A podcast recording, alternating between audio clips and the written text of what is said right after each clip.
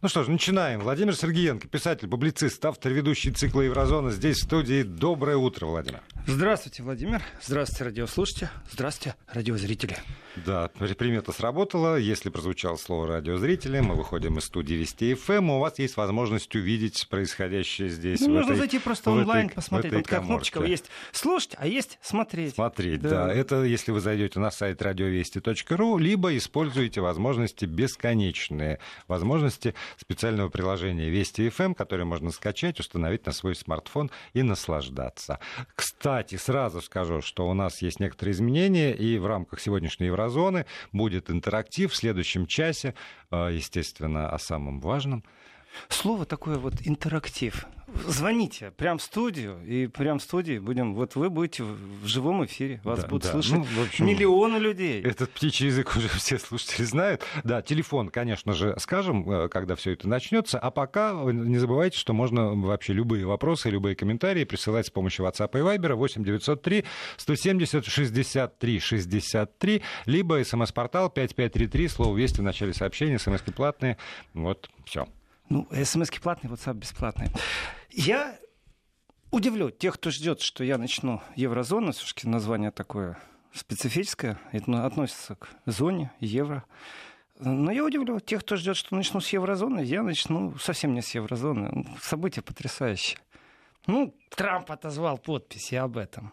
отозвал же он не потому, что Европа плохая, а потому что Канада плохая. Точнее, пример канадский. Как вообще оскорбительно оскорбительные комментарии последовали. Что он нечестный и слабый? Да, нет, ну я говорю, ну, что Канады. от, от Канады. -то. Сначала был же мягкий и пушистый, когда Трамп был там, а только Трамп за порог, и сразу последовали оскорбительные ну, комментарии. Мне все равно сейчас какую сторону взять, я готов просто оппонировать. Потому что, если вы будете говорить, что канадец нехороший, редиский человек, ну, в глаза говорил одно, а поза глаза только Трамп улетел, он почувствовал в себе силы, значит, э, умничать, скажем так. Хорошо. А если это неправда? А если это неправда? А если Трамп врет? А вот, между прочим, а если Трамп Министерство иностранных дел Канады ну, вот, а по этому поводу вот сказал, что ничего, чтобы он не сказал премьер-министр раньше и публично не прозвучало. Вот разбираться, кто из них прав, кто не прав, я, я им точно не училка. У них училка, судя по всему, Тереза Мэй. Это тоже Трамп сказал. Ну, я представляю таких школяров, которые дерутся, при том возраст, ну, давайте так, не подростки, еще младше. Когда-то я думал, что это подростки. Европа в коротких шортиках, подростки, нету сформировавшегося мнения на разные вопросы, но есть большое желание побузить там где-то, что-то сорвать. В общем, жизненного опыта нет. Не, все еще намного хуже, намного все запущеннее. Э, песочница реальная песочница. И теперь нужно взять за шиворот их растащить и сказать, да мне все равно, кто из вас прав и кто из вас первый начал. Э, нужно прекратить просто сейчас это все. Я не верю ни одному, ни другому. У меня нет оснований верить Трампу. Я не говорю, что он врет. Я просто ему не верю. Это два разных понятия. Он может говорить трижды правду. Но это не значит, что я должен ему верить. Потому что, может быть, внутри себя мне больше импонирует позиция Канады, вежливый, скромный. И, конечно, он об этом всем говорил. И, конечно, он говорил, что пошлины он введет, э, и они будут направлены против Америки. И, конечно, не поджигали канадцы Белый дом. Уж за последние сто лет это точно. Ну, а то, что было 200 лет назад, это не аргумент. И как бы потом Белый дом не пробовал выкрутиться, что это было смягчение тона и разговора, но, мол, шутка. Ну, я представляю, вот я звоню своему другу, который мне сказал, слушай, значит так, э, ты ко мне вот приходишь, теперь закон такой, каждый раз, когда заходишь ко мне домой, трешку на стол. Я ему говорю, ты что, с дуба упал? Сосну врезался. Ты с бодуна, ты употребляешь что-то не то. А мне друг говорит, ты знаешь, я так подумал, подумал, ты у меня четыре раза борщ ел больше, чем я у тебя водку пил. Ну, скажем, вот допустим. Поэтому я решил восстановить наш баланс, и вот я там тебе приносил, а ты мне как-то не приносил, давай, вот этот баланс я оцениваю в 10 рублей, на стол клади и приходи ко мне в гости чай пить, правда, без заварки. Я ему серьезно скажу, что употребляешь что-то. Мы же друзья. И он мне вдруг вспоминает, что 200 лет назад э, Белый дом сожгли. Весь их разговор — это кавардак. Там нету больше логики. Не знаю, не знаю. А с другой стороны, вот, э, а если вы вводите 270... 270 раз борщ 270 процентов пошлины на, молоч... на молочную продукцию из США. 270... Я не знаю таких пошлин нигде в мире. А как хорошо себя чувствовали США-ковцы, в прямом смысле слова, когда они поставляли... Э, ножки Буша назывались, да? Угу. В Россию. Не только в Россию, по всему миру поставили. Ну, в Россию они завалили тогда. И как они удивились, когда сказали, что спасибо, не надо есть свое мясо. Да там же у нас сыпется индустрия, рабочие места теряются, прибыль. То есть, когда они им можно, когда они им можно. У меня вопрос Трампу. Уважаемый президент Соединенных Штатов Америки, будьте до конца честны. Вы начали с тех, где у вас профицит. Начните с тех, где все наоборот. У вас обязательно есть страны, в которых американские товары доминируют. Скажите, что вы хотите исправить эту несправедливость и начните покупать товары этих стран. Тогда вы будете социальный гений. Я скажу тогда, я даже готов агитировать за вас в следующем сезоне. Я вам сейчас отвечу. Давайте, давайте. Хватит уже. Понимаете? Америка перестает быть свиньей и копилкой, которую все приходят и грабят. А, Цитата. Так. Свин, свинья, Америка свинья-копилка, которую раньше грабили, а, а про... теперь все. А между прочим, э, свинья-копилка, шпаршвайн, по-немецки шпаршвайн, это талисман, который приносит счастье. Такой маленький поросенок. Вот Зачастую в спине у него торчит один этого. цент, в старые времена один фенинг. И это действительно практически, ну, я не знаю, в, в каждом доме у кого-то хоть раз но она побывала, всегда кто-то дарит. Теперь талисман, все. приносящий счастье, удачу, монетаризацию семьи и много что еще. Так что ничего в этом оскорбительном нет нету. Нет, это не оскорбительно. С точки зрения немцев. Это вообще не оскорбительно. И, и Трамп говорит, что, что ничего. Просто не будет теперь талисмана такого, свиньи-копилки. Хватит уже. Я же не хочу у США сейчас что-то отнять и передать кому-то. Если вы выступаете за справедливую торговлю, уважаемый президент Соединенных Штатов Америки, я с вами где-то внутри согласен. Я вижу в этом определенную логику. Может, мне не нравится, как вы об этом заявляете, как вы говорите, как вы прикалываетесь через Твиттер, но логику и честность вашего восприятия жизни я вижу. Ну, мало ли, иносказания. Я знал одного человека, который, когда начинал говорить, непонятно было, что он хочет сказать, потому что настолько всегда было витиевато, сказывались два его разных театральных образования, и он разные роли плел, и концовка у него всегда сводилась к одному. Налейте. Налейте мне чаю уже, потому что замерз. Ну как он это произносил? Он какими-то фразами дворецких это произносил. Вот мне все равно, как произносит Трамп. Но есть факт. Вот Германия. Берем Германию, где я хорошо плаваю. Э, поставляет там на 150 миллиардов больше товаров. Америка покупает на 150 миллиардов больше. И вдруг кто-то из Америки говорит, да вы нам должны 150 миллиардов. Я не понял. Что значит я должен? Что за эфемизм? Вы что врете? Вы передергиваете слова. Я не должен. Я вам товар за эти деньги дал. И вы хотите, чтобы мой товар был дороже? Ребятки, а как с конкуренцией? А как с капитализмом? Вы что, философию честной конкуренции забыли? Вы теперь вводите ручной режим репрессии экономики? Рынке. И вот в этом отношении скажу, если ты такой справедливый дяденька, то не пошел бы ты со своими бутылочками в ближайшую склотару, и не нашел бы ты действительно страну, по отношению которой Германия, например, с Америкой все понятно. Оно ведь Америка несчастная с Канадой, с Германией, с Францией, но она везде нашла, где она несчастная. Да? Я не верю, что на этой планете отзовитесь страны, в которых есть профицит товарооборота с Соединенными Штатами Америки. Пусть это будет Гвинея-Бисау, пусть берег Слонов слоновой кости, пусть это будет Алжир северный, пусть это будет непризнанная республика Танго Бумба-Юмба, мне все равно. Но на этой планете должна быть страна. И если Трамп скажет, что, смотрите, вот эта страна действительно покупает у нас больше американских товаров, например, акций, американских государственных займа, то мы готовы действительно в этой стране на такую же сумму тоже закупить товаров.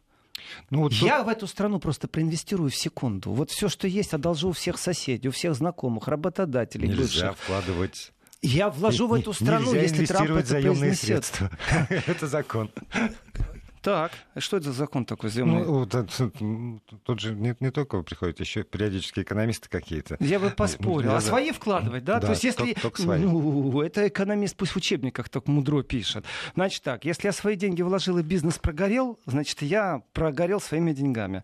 Если я вложил заемные средства, то я чужие прогорел, а мои при мне остались. Рассказывайте мне сказки, экономисты. Да, это да, ну, это вот, все хитро, да, потому да. что если есть ответственность возврата долга, вот тогда это действует. Контрактные бумажки, там банки, государство. Ну, подумаешь, там все банкротом убить. А в жизни эти правила не действуют. В жизни все намного прагматичнее. Кому и должен всем прощать. Так вот, а все-таки к логике вернемся. Вот а, я, я нет боюсь. логики, Владимир. Я, я боюсь. Ничего срастать, логики нет. Нет, есть. Почему? Логика есть абсолютная, потому что он же не за, не за равенство и братство агитирует господин Трамп. Америка first. А, да, конечно. Америке можно все.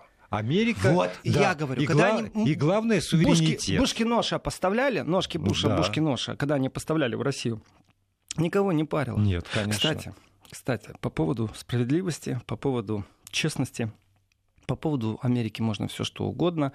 А, папа может, папа может все что угодно, только мама не может быть.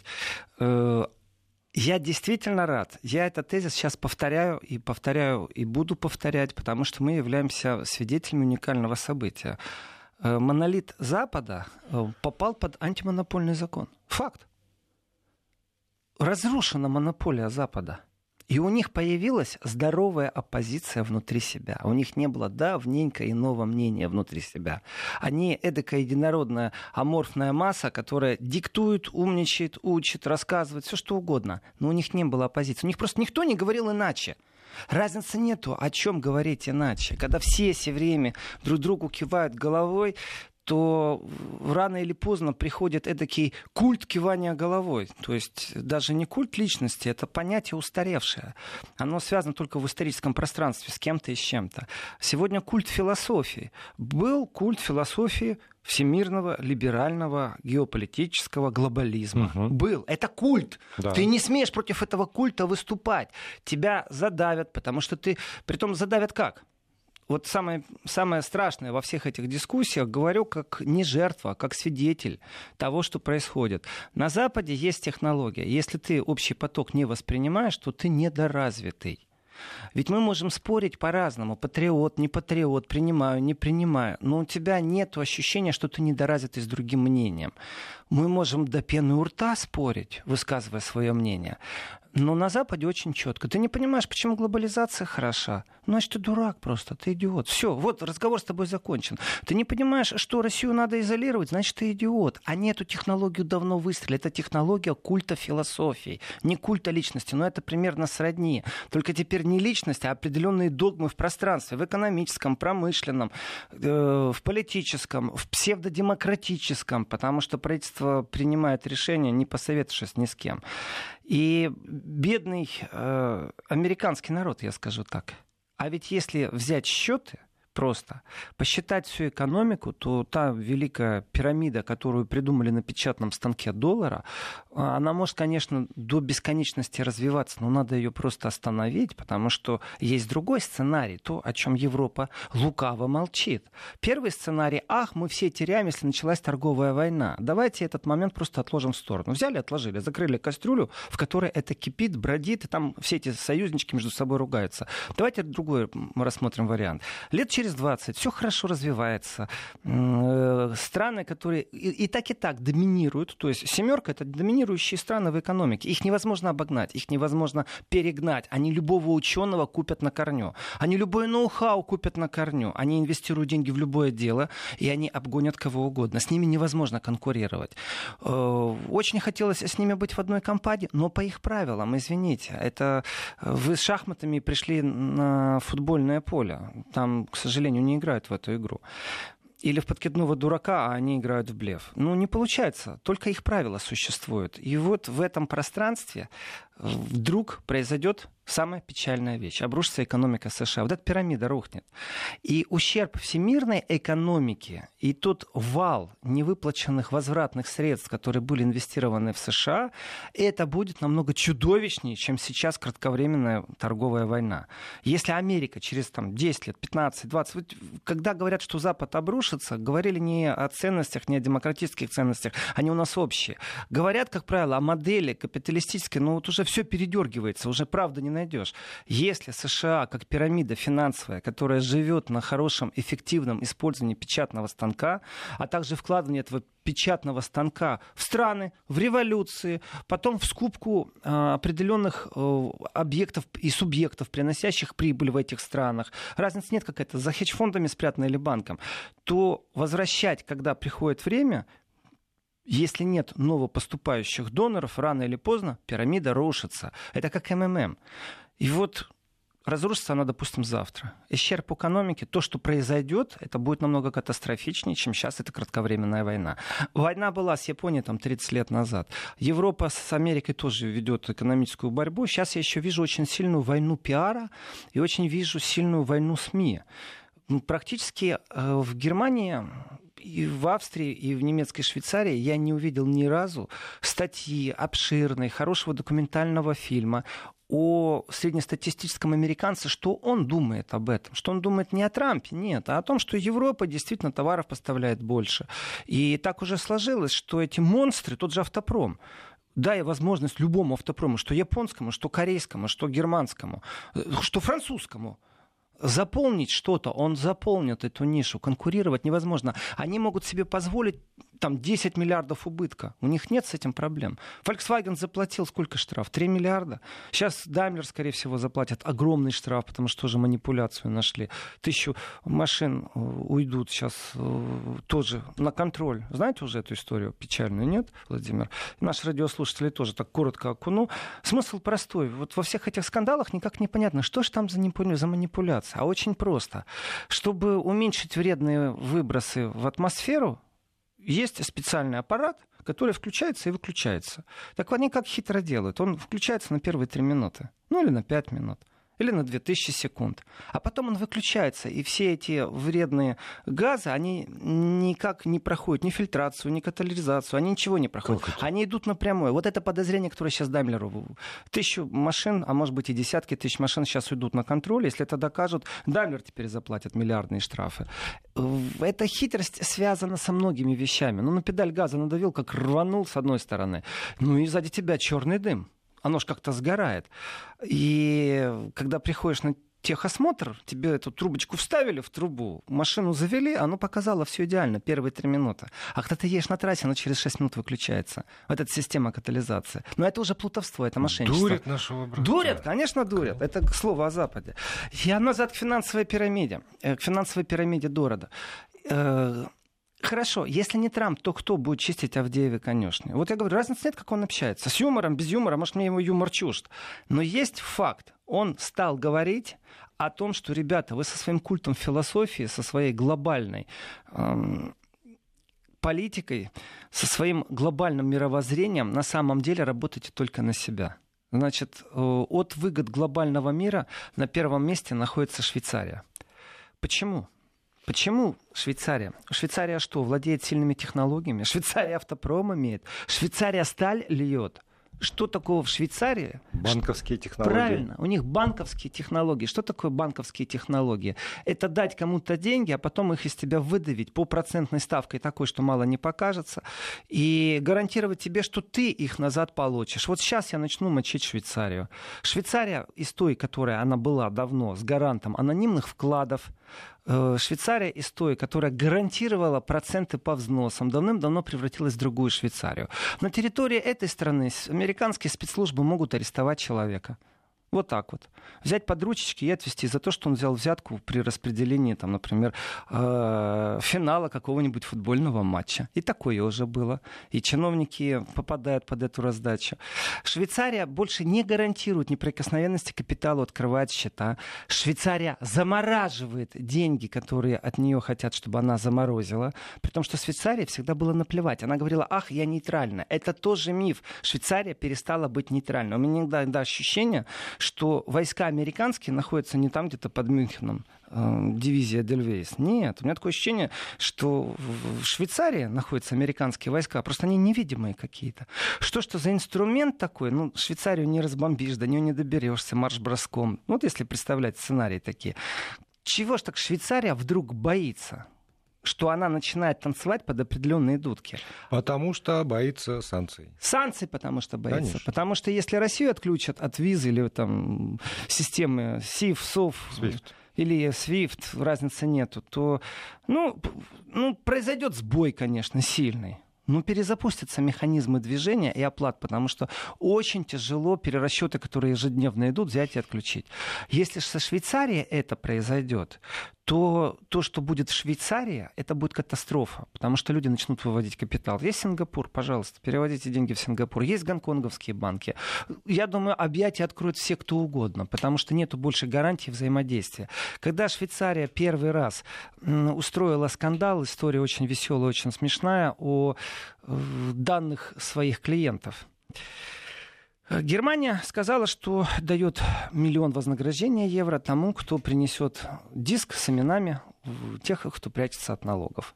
И нашелся банковский служащий, э, швейцарский, который взял фамилии людей, немцев, скажем так, не немцев, неправильно, резидентов Федеративной Республики Германии и передал в органы немецкие за миллион евро вознаграждения. То есть он работал в банке и украл эту базу данных. Это же чудовищный поступок. Нет. Но ведь Ради швей... благой цели. За миллион-то евро? Да. Какая же благая цель? Ну, Сделка. Как, как Чтобы вывести этих мошенников на чистую воду. И за это еще и миллион. А кто? А вы бы не сделали. За миллион? За миллион. Я? Да. Я не работал никогда в системе швейцарских вот, банков. Понимаете, как, как у Островского. А я взятки не беру. Так вам и не дают. Вот в, в этом Сейчас беда. после новостей после я новостей... отвечу. Конечно. Я отвечу по полной программе. Продолжаем программу. Владимир Сергеенко, писатель-публицист, здесь в студии, автор ведущий цикла «Еврозона». Свои замечания, предложения, вопросы вы можете направлять в WhatsApp и Viber на номер 8 903 170 63 63, либо э, смски 5533, короткий номер, слово «Вести» в начале сообщения. По поводу преступления банковского служащего. По поводу преступления. За ну, и, история давнишняя. И Владимир, конечно, так грандиозно. Рассказываю я историю там, о том, как швейцарский служащий банковский за миллион продал диски родного табанка. А вы мне говорите, вы меня спрашиваете, а не сделал бы ли я то же самое за миллион? Ну, сейчас я начну историю, историю там, парашютиста, который отбросил свой парашют, догнал того, у которого не открылся, обнял его. Вы меня спросите, а смог бы ли я так? Каждый раз спрашивать меня, смог бы ли я так, взять миллион или не взять, э, я не хочу перекладывать на себя. Я хочу комментировать. Я не смог бы гол забить, как Рональдо, через себя в падении. А может быть и смог бы. Я комментирую. Это разные вещи. На себя перекладывать миллион. Вот пусть радиослушатель на себя возьмет миллион. Я думаю, что передача провокация в виде э, действительно телеформата была бы очень даже интересна. И на что люди только не пойдут, когда им предлагаешь деньги. Э, и, и с точки зрения глупости, и с точки зрения продажности. Э, фраза о том, что у всех есть своя цена, она имеет место быть. Кому-то лекарства очень нужны, кому-то отпуск хочется, кого-то просто можно просчитать. Но дело не в этом. Дело не в этом. А дело в том, что существует два государства, которые мало того, что соседи, они же еще и в обнимашки играют друг с другом постоянно. У них демократические нормы. Тогда, во время того скандала, э, как произошло? Ведь э, руководство Швейцарии сказало, что вы прибегаете к нацистским нормам, то, что вы вытворяете, потому что вы на нашей территории начинаете действовать. Вы же могли обратиться к нам угу. и пойти по всем инстанциям. То есть обратилось правительство к правительству, мы начинаем поиск, выдаем законы. Вот он, демократический путь друзей. Вы же по-подлому что делаете? Вы предлагаете миллион служащим, которые должны предать что? То, на чем стоит экономическое благосостояние всей страны, а может быть и большей части планеты. То есть банковскую систему. И это был первый прецедент, когда банковская система не смогла больше гарантировать тайны вклада. Почему? Потому что спецслужбы Германии дали взятку тупо. Э, что сделала Швейцария? Швейцария возбудила уголовное дело против того, кто взял взятку, и против того, кто дал взятку. Тот, кто взял взятку, он же сделал хорошее дело для немцев. Значит, он может жить на территории Германии, ему предоставят статус хорошего беженца. Ну, понятно, угу. да? А вот тот, кто давал взятку, что с ним делать? Швейцарцы, Евросоюз, они же могут подать в Интерпол и обязаны выдать, если преступление такого порядка. Так швейцарцы что сделали? Они же не знали, против кого возбуждать уголовное дело. Им не понравилось, что кто-то миллион взятки дает банковскому служащему и подрывает тем самым экономическую стабильность страны они послали своих специалистов, которые должны были на территории Германии разнюхать, разведать, кто же дал приказ дать этот миллион как взятку. И вот этот человек действительно разведал, разнюхал, какой отдел, кто возглавляет отдел. Он все-все-все выяснил. Разведчик, натуральный швейцарский разведчик, был послан на территорию Германии. Конечно, этот разведчик действовал не сам.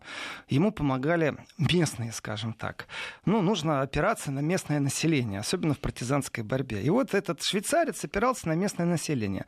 Он нашел правильного немца, который работал в соответствующем учреждении, и точно так же стал договариваться за деньги за взятку, чтобы тот слил информацию, кто дал распоряжение э, дать взятку швейцарскому сотруднику. Соответственно, немцы возбудили дело против этого швейцарца по шпионажу, по обвинению в шпионаже. Мало того, его арестовали.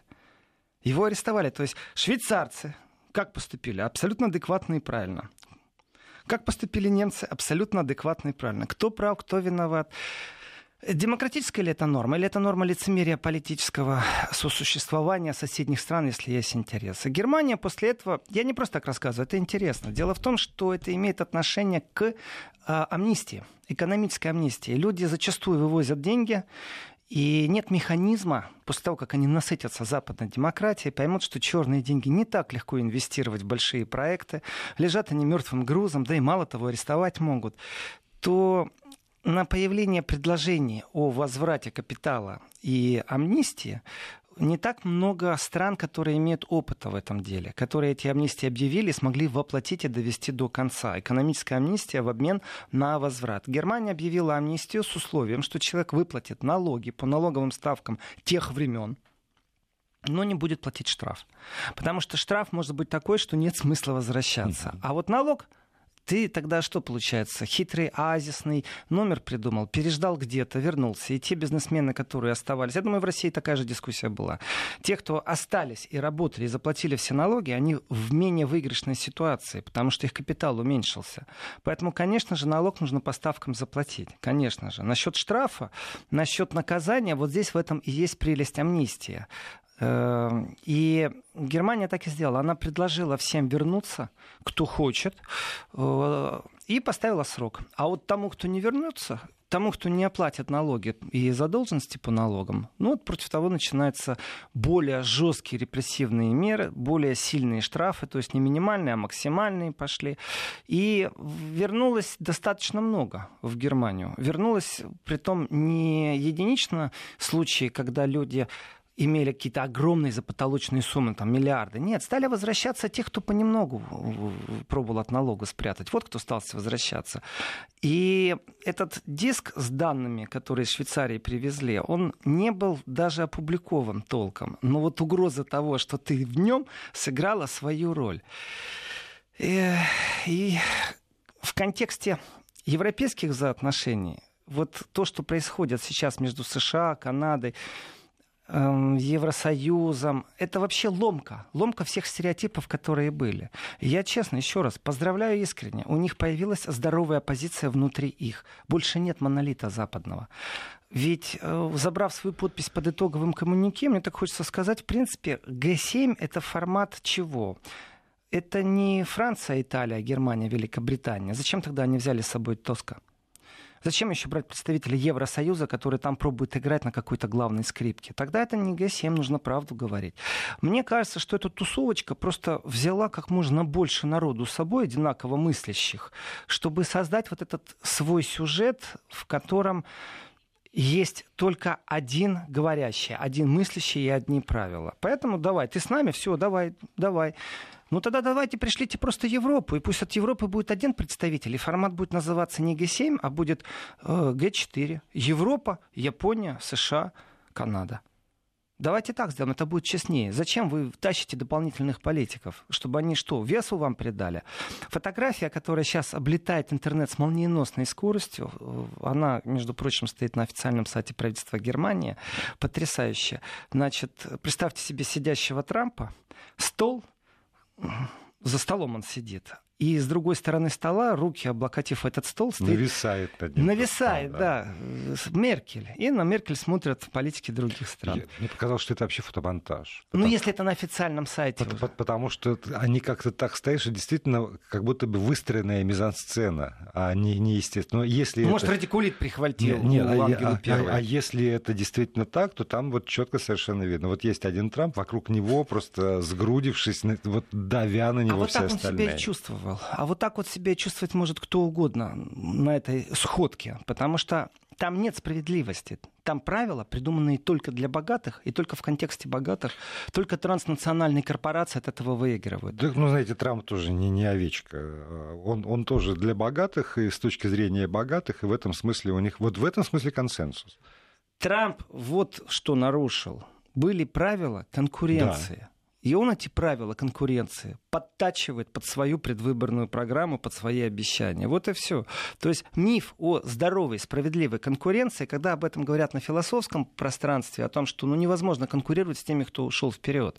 Ну, не, не может в, Самарский университет конкурировать с Оксфордом. Ну, не может. Пока. Сейчас пауза, а потом продолжим. Продолжаем программу Еврозона. Владимир Сергеенко здесь в студии. А вот смотрите, Владимир, с, с одной стороны, да, я с вами абсолютно согласен. В экономической повестке раздрай и противоречия. А с другой стороны, выходит э, Макрон, и если воспользоваться вашим образом песочницы, то он такой ботаник такой, такой хорош, с очками, хорошо воспитанный маль, мальчик из хорошей семьи. Выходит, по-французски говорит, по, да? Да, опять да, же, да, по-французски говорит. Вот. И говорит, что, конечно, противоречия есть, но зато мы так поправлячки, но зато мы достигли единства во всех вопросах, где это было возможно. Ага. И, например, сирийская проблема. Там, Ой, э, еще давайте, как, давайте пройдемся по сирийской вот, проблеме с точки зрения Я к тому, Г7. что он же четко совершенно говорит, что вот типа вот в, полити, в политических вопросах мы как монолит по-прежнему еди, Запад един. В экономике, да, тут вот у нас есть некоторые противоречия и даже ну, очень сильные. Вот теперь будет все по-другому. Если кто-то может быть в политическом контексте единый монолит, а в экономическом у них проблемы, а кто-то может быть в экономическом единый монолит, а в политическом у них будут проблемы. Э, Меркель еще в преддверии сказала, что заниматься казуистикой, как-то переставлять слагаемые, подыскивать правильные слова, чтобы добиться определенного консенсуса в подписании итогового документа, не является приоритетом. Можно не подписывать. Это еще до сказала Меркель. И она была права. Если бы ее послушали, то этого бы позорища не было, что Трамп свою подпись э, забрал. Ведь политический консенсус, ну что, прочитал я часть итогового документа, особенно что касается России, оказывается, Россия во всем виновата в Сирии, я правильно понимаю, да? То есть Скрипалей опять вспомнили, опять же. Да. Ну, им поговорить больше нечем. Давайте действительно говорить об экономических преобразованиях. Давайте поговорим честно, честно поговорим о санкциях. Насколько эти санкции действительно сегодня эффективны. Ага. Если изменения в России, что Россия как они сказали, помогите мне, Владимир, один из помощников Трампа по поводу Кореи, что он чуть ли там не на коленях пришел, да? Но ведь когда санкции вводили, это и есть мечта тех, кто эти санкции вводил против да, России. Конечно. Поставить Россию на колени. Что, пришла Россия? Давайте, я сейчас не защищаю ни в коем случае Россию, я не защищаю Запад, я говорю с точки зрения эффективности. Есть такое понятие. Совет директоров собрался и говорит, а что вы сделали, чтобы повысить эффективность продаж, эффективность, устойчивость, ну, многие угу. вещей. Работа над ошибками и эффективность. Два основных принципа принципа двигателя любого дела. Так вот, эффективность западных санкций. Россия на коленях? Нет. Значит, эффективность равна чему? Нулю? 0,5? Ну, не очень нулю, но тем не менее, действительно согласен. А, а, а с другой стороны, нет иного инструмента. То есть иной инструмент это уже... Но если этот э, инструмент не действует, зачем вы пробуете взять веревочную лестницу и ей откручивать гайку в 0 микрон? Там нужен нанопинцет. Вот что там нужно. Они Притом не санкции, придумали еще. Э, давайте так, по-честному. Против Беларуси, против э, тех политических элит белорусских тоже существуют санкции. Они политические, они давно существуют. И сейчас очередной раз их продлили. Вот нанопинцет — это точечно, например, действительно изолировать по всем вопросам, там, не общаться с российским МИДом, не разговаривать с Лавровым. А они с Лавровым общаются, здороваются, улыбаются, хлопают друг другу по плечам. У них все в порядке. Они наказывают народ экономическими санкциями санкциями. Для чего? Потому что у них есть логика. Их логика звучит так. Чем народу будет хуже, тем народ быстрее сделает Майдан, свернет свое правительство. Вот их логика была. Она направлена на территориальную целостность, на что угодно, на свержение неконституционной власти. Вот на что их политика направлена. Они нас с вами не учитывают.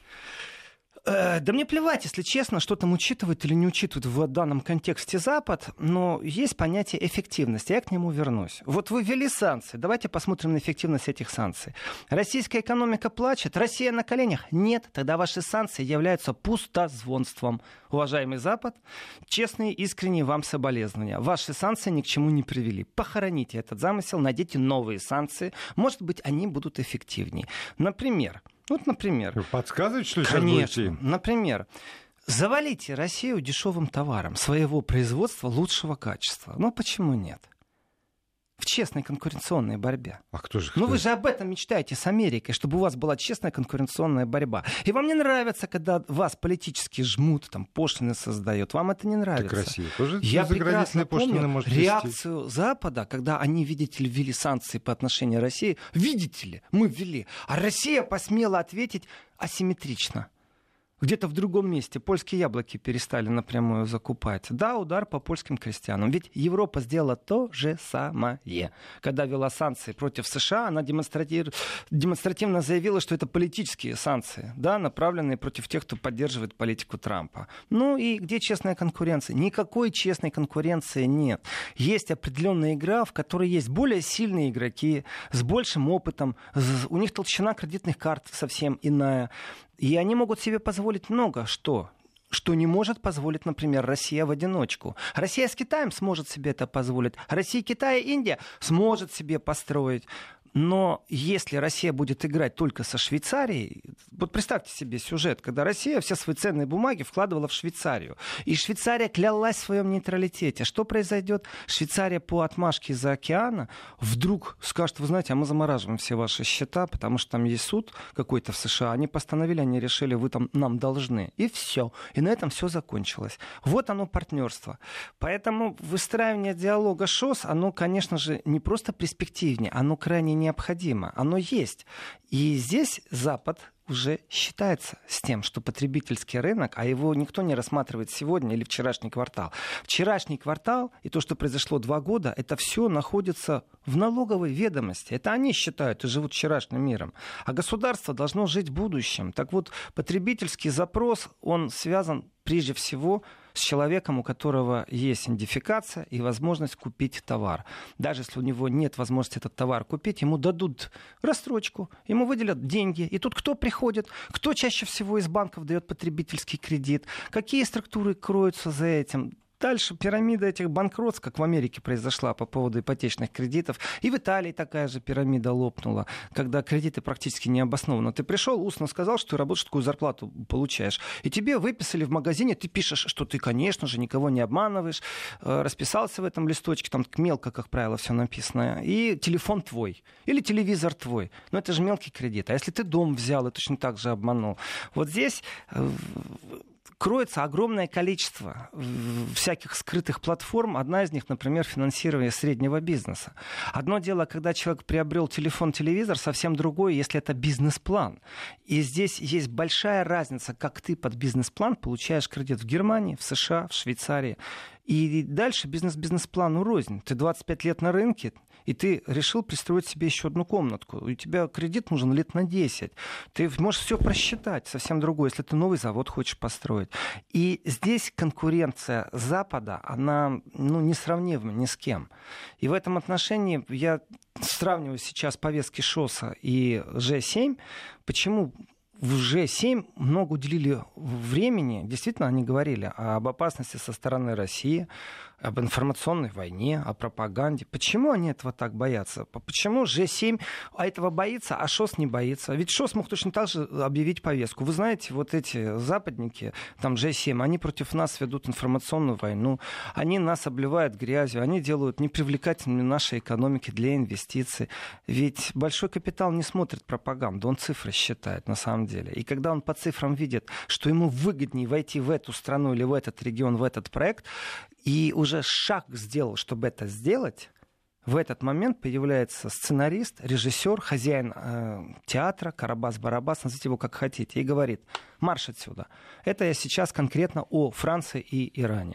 А зато, вот вы говорите, ну не может Самарский университет догнать Оксфорд.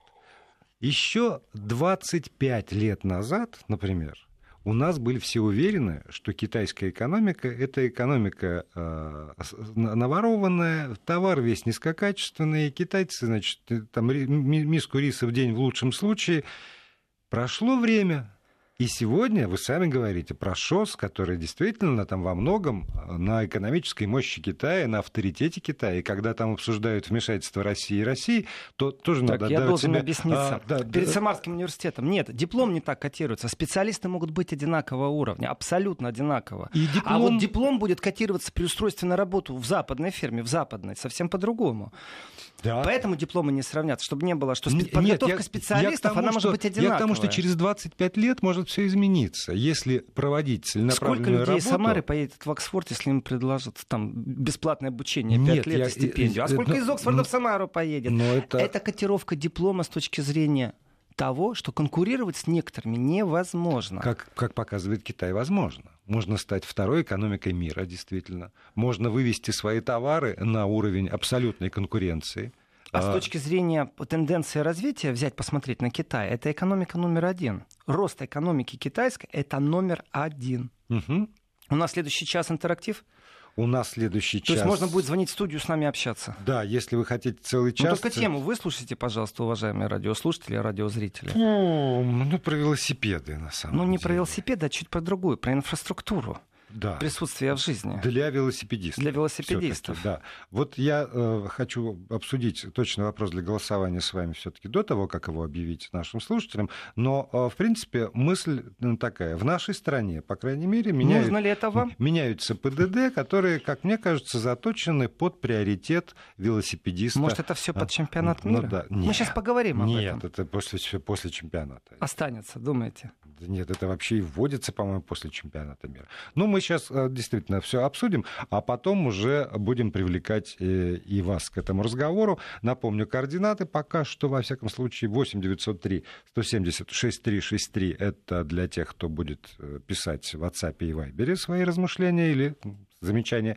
5533, короткий номер для смс-сообщений, слово «Вести» в начале текста. Ну, а телефон прямого эфира, мы его сразу после выпуска новостей сделаем рабочим, 232-1559, код 495. А, не знаю, насколько любой вопрос, но вопросы, которые относятся к теме, обязательно будем выслушивать.